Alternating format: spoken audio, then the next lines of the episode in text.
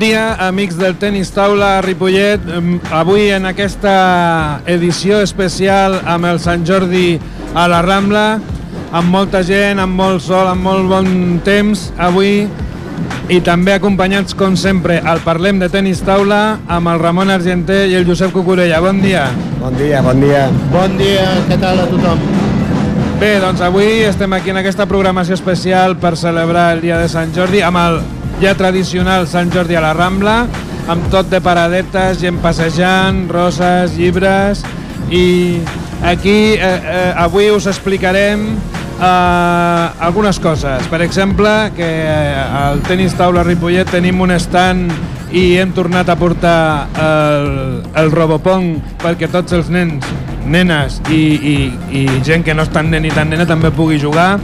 Uh, companys, què estem fent? Què estem oferint a la gent en el, en l'estand de, del tenis taula Ripollet? Doncs mira, molt a prop d'aquí a la ràdio, o sigui, a uns 25 metres tenim l'estant, on tenim una taula de tenis taula, tenim el robot, la gent pot jugar amb aquest robot que és, és l'única que Ripollet, que es va estrenar ja fa molts anys, passa que s'ha hagut d'anar renovant, i que a més a més de poder jugar amb el robot i fer les pràctiques que, que es vegi que el, el tenis taula no és un esport fàcil sinó que és difícil poden comprar altres coses, sobretot comprar la camiseta de l'equip del poble que ha guanyat més títols de Catalunya i d'Espanya.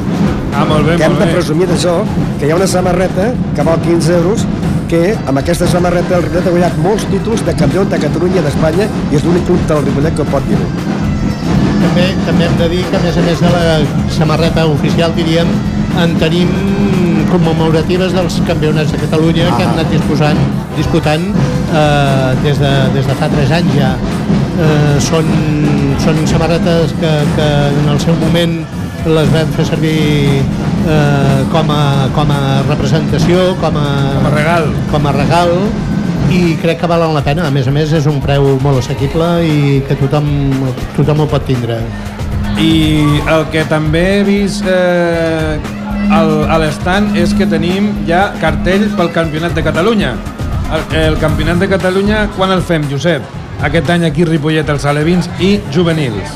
Uh, el Campionat de Catalunya aquest any el disputem els dies 14 i 15 de juny.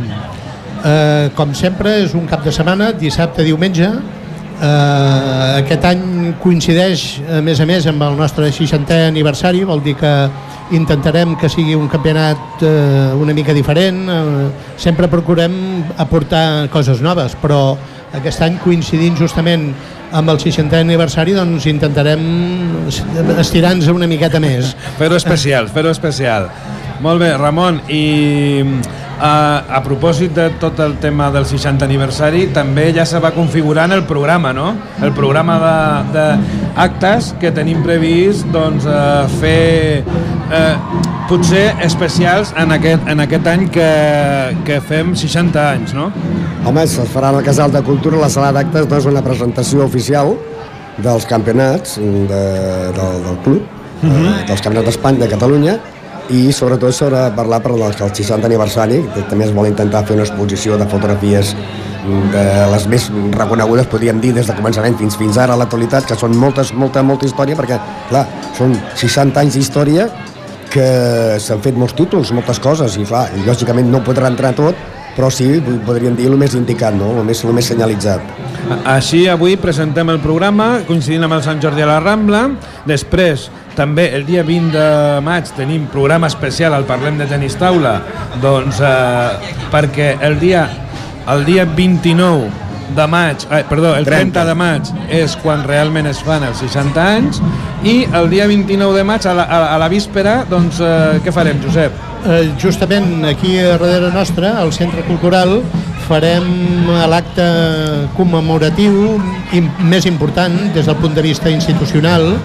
Eh, hi haurà una conferència amb, un, amb una persona que, que ens ha d'acabar de confirmar eh, la seva assistència, però que confiem que, que podrà ser. Hi haurà una conferència a taula rodona, i com dic, aquí al Centre Cultural, i intentarem fer una petita, una petita copa de cava, alguna mica de, de piscolabis, alguna coseta així. Molt bé, aleshores, seguint una mica amb els actes que tenim previstos, Després d'aquest 29 de maig tenim el 14 i 15 de juny, com dèiem, els campionats de Catalunya. Uh, alevins i juvenils. I juvenils. Masculí i femení. Uh, Explica'ns una mica, Ramon, els campionats de Catalunya, com, com funcionen, quantes modalitats... Bueno, perquè sàpiga la gent, doncs, els campionats de... Hola, eh? Els campionats de Catalunya, una fan que tinc aquí en el programa que ens han vingut a saludar. Eh? Això vol dir que estem en No, directe. no hi ha com ser famós, Ramon.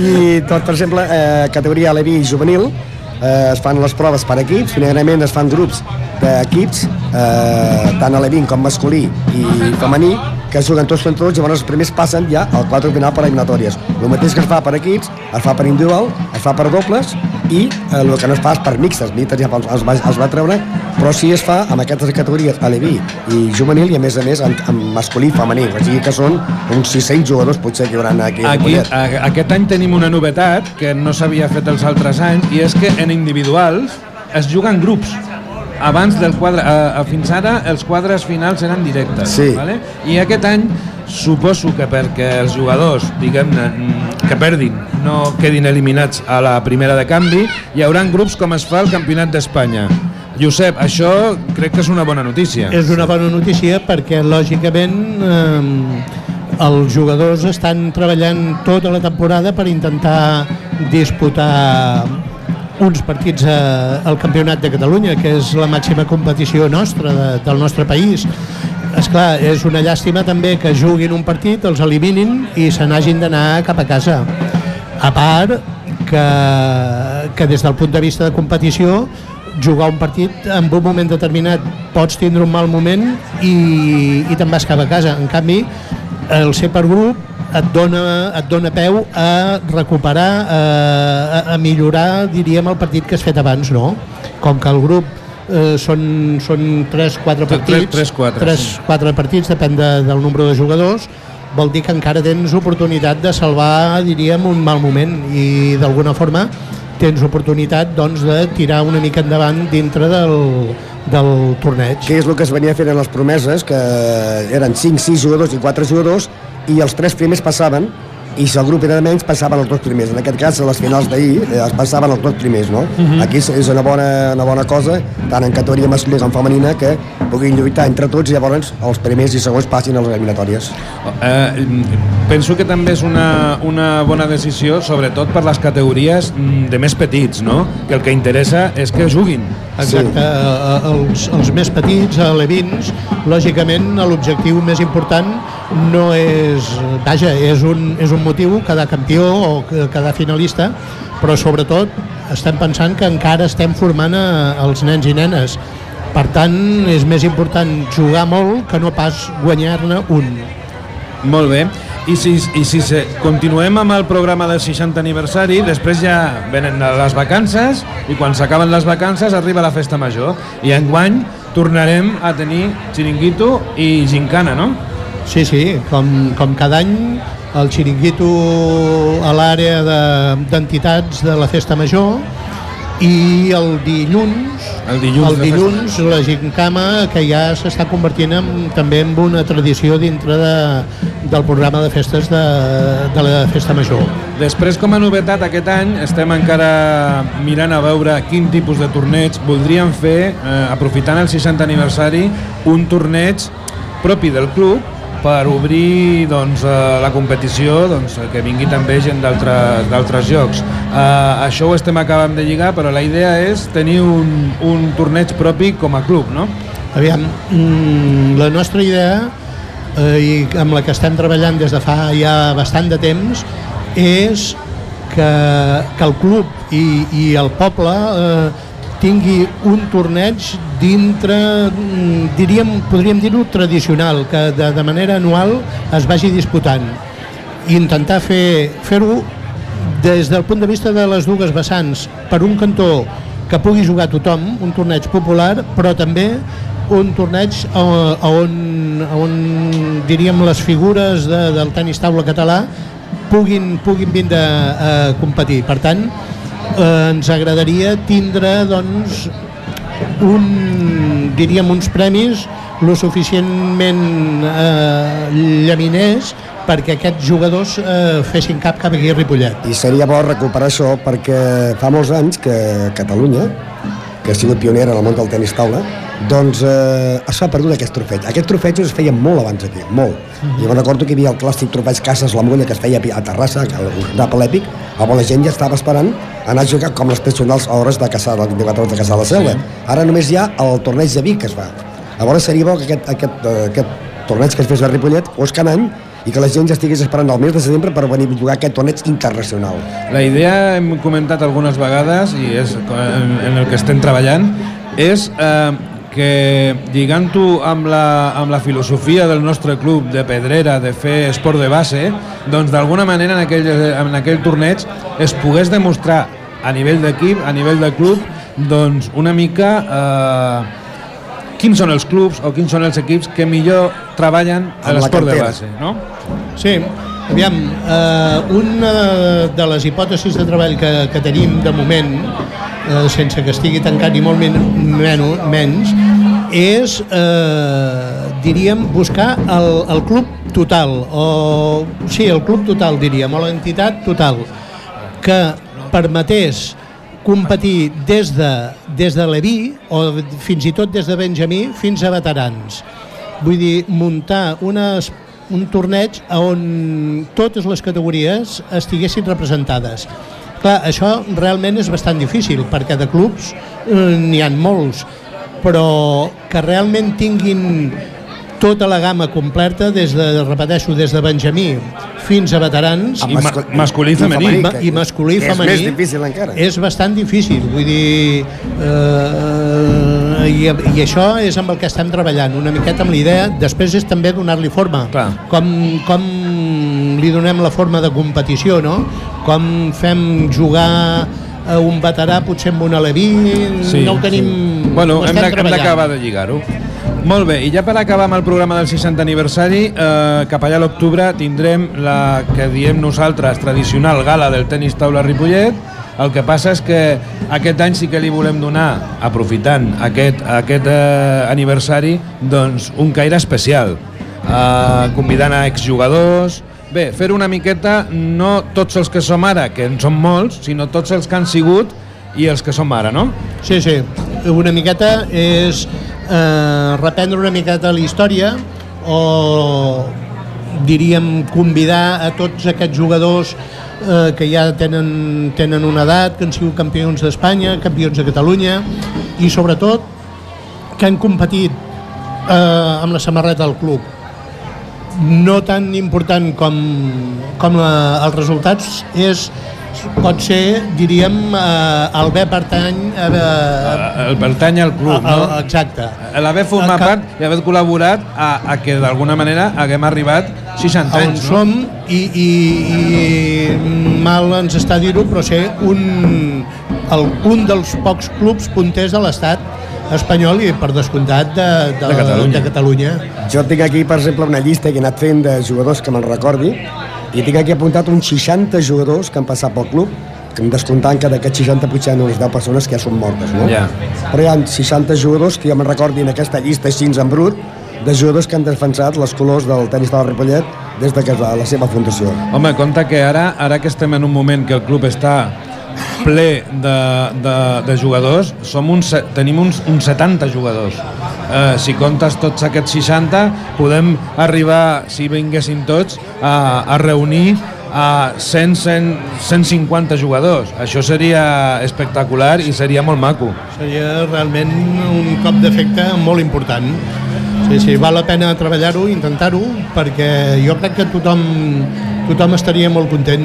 A, tot, a tothom ens agrada, d'alguna manera, que se'n reconeixi, encara que, que sigui un, un sopar que a més a més ens l'hem de pagar nosaltres, vull dir que ningú ens regala res, no?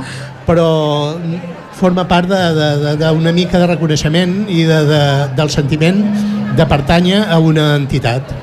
Molt bé, i com no podia ser d'una altra manera, eh, el tenis taula també el podem lligar amb el Sant Jordi, doncs eh, parlant d'alguns llibres que més que parlar de tenis taula potser parlen eh, d'esports en general i us volíem comentar un parell de llibres que creiem que són molt interessants, ja us dic, no, no, no perquè parlin de tenis taula en concret, sinó perquè realment eh, ens poden ajudar a veure quina actitud i, quina, i quina, com s'ha de gestionar per tenir bons resultats i gaudir de l'esport, sigui el que sigui. Aleshores, el Josep eh, ens recomana el primer dels llibres. Quin és, Josep? Sí, jo el llibre que us recomano mm, pròpiament és un llibre, diríem, de, de motos, de motociclisme. És un llibre que es titula Actitud Marc Márquez.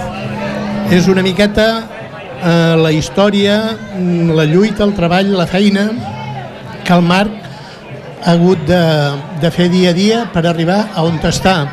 Però no m'interessa tant eh, remarcar els seus, diríem, èxits a la, a la competició motociclista, sinó l'actitud que ell ha tingut per preparar-se per arribar fins on, on ha arribat. No oblidem que, que ha, ha sigut o és el pilot més jove en guanyar la categoria gran de les motos. És un fet eh, poc corrent eh, i sobretot, sobretot és l'esperit de lluita i l'actitud que ha tingut per tirar endavant mm, amb totes les dificultats que, que, que té i que ha tingut la competència. A més a més és un llibre que està molt ben estructurat des del meu punt de vista perquè a cada capítol hi ha una petita d'introducció de, que, que diverses personalitats de molts camps de la nostra societat eh, reflexionen sobre tot això. I realment com a mínim tenen dues coses en comú. Per un cantó l'èxit personal en cada una de les seves eh, especialitats que n'hi ha moltes, metges, eh, publicistes, eh, corredors d'altres esports, jugadors, i l'altra molt clara, que és la que a mi m'agradaria remarcar, que és l'actitud davant de, de la pròpia vida i davant del sacrifici i de l'esforç i del treball que han de fer justament per arribar aquí. Mira, us en parlaré, per exemple, d'una reflexió que fa el Dani Pedrosa, també eh, tricampió del món de motociclisme, i que ens diu en la vida i en l'esport sempre necessites algú que recordi que et recordi que ho pots fer-ho, que t'empenyi una mica més, però en canvi la voluntat només és teva. També, per altra banda, la, la millor jugadora de waterpolo d'aquest any 2013, l'any passat, la Jennifer Pareja, ens diu en alguna ocasió m'han preguntat què haig de fer per arribar on has arribat tu? La primera cosa que responc és gaudeix amb allò que fas, però sobretot has d'aprendre a fruir del sacrifici. I més endavant encara ens diu l'actitud és passió, sacrifici i treball. I si pot arribar o no, però almenys sempre estaràs satisfet amb la teva aposta. Ho has donat tot. També, per altra banda, el, el cardiòleg Ramon Brugada, que és un cardiòleg investigador en genètica cardiovascular, ens diu crec en tots els meus projectes, en els de recerca, en els de la docència, en els d'assistència i en els de divulgació. I crec i treballo. Puc encertar-la o no?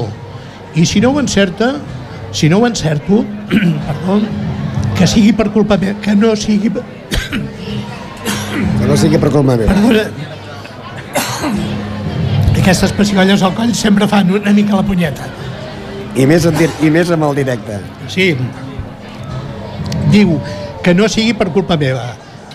No perdre no perquè hagi abaixat els braços davant de l'excessivisme dels altres. I més endavant també diu el context familiar en què vius i creixes és la clau. La família moltes vegades és la clau per triomfar en moltes de, de les facetes de la nostra vida. També un altre metge, el doctor Sánchez de Toledo Codina, Josep Sánchez de Toledo Codina, que és cap de servei d'oncologia de l'Hospital de la Vall d'Hebron, ens descriu un diàleg entre ell mateix i una nena de 13 anys que li, van, li va diagnosticar un tumor en l'os, un sarcoma. La nena diu, que podré caminar? Sí. I anar en bicicleta? I tant, sí.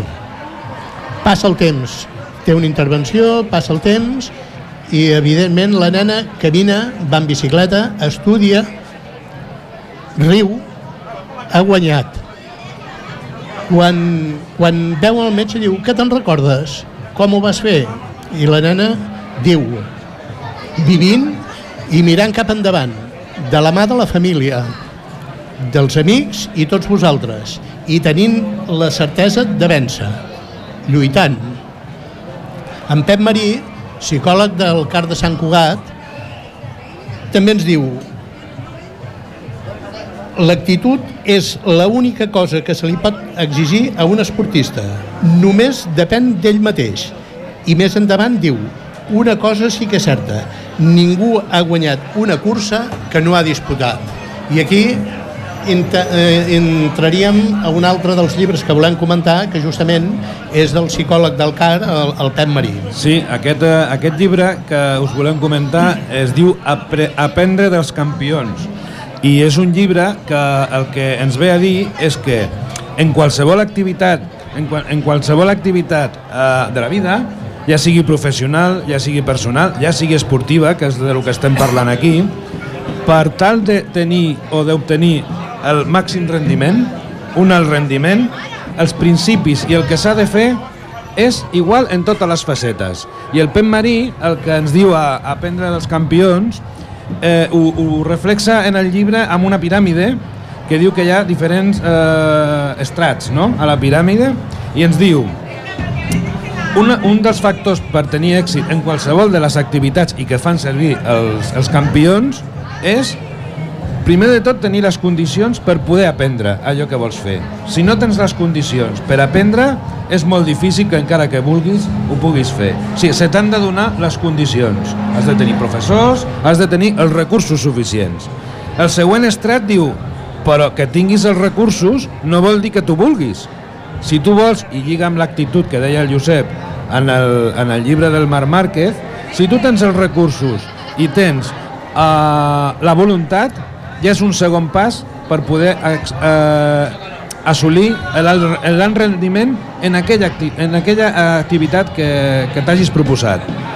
El, el, tercer, el tercer esglaó de la piràmide és allò que diem el saber aprendre. És a dir, tu tens els recursos, tu vols fer-ho, tu vols fer-ho, però després també has de tenir actitud, no, no actitud, perdó, aptitud. O sigui, has de tenir condicions per poder aplicar tot allò que t'estan proporcionant per poder eh, arribar a l'alt rendiment. I al final, que lliga també amb el que deies tu de que tot és voluntat, Josep, era de tot això tens els recursos, vols aprendre i tens condicions per aprendre, després, en el moment oportú, l'has de saber treure l'has de saber aplicar, perquè ja pots estar estudiant tota la vida, ja pots voler fer-ho amb tots els recursos, però si en el moment que has de demostrar-ho no et surts per diferents circumstàncies, aleshores eh, al final no aconseguiràs aquest alt rendiment. Per tant, lliguen bastant, do, lliguen bastant els dos llibres, no? Per una banda, eh, actitud i voluntat d'aquests, anem a dir-ho així, Josep, campions, eh?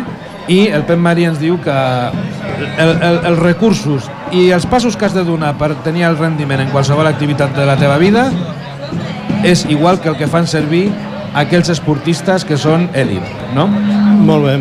Mm, jo, per acabar, mm, voldria fer també um, una mica com a resum de, dels dos criteris dels dos llibres que hem comentat, que justament avui aquí al poble celebrem la Fira de Sant Jordi i diu la llegenda de Sant Jordi que va vèncer el drac.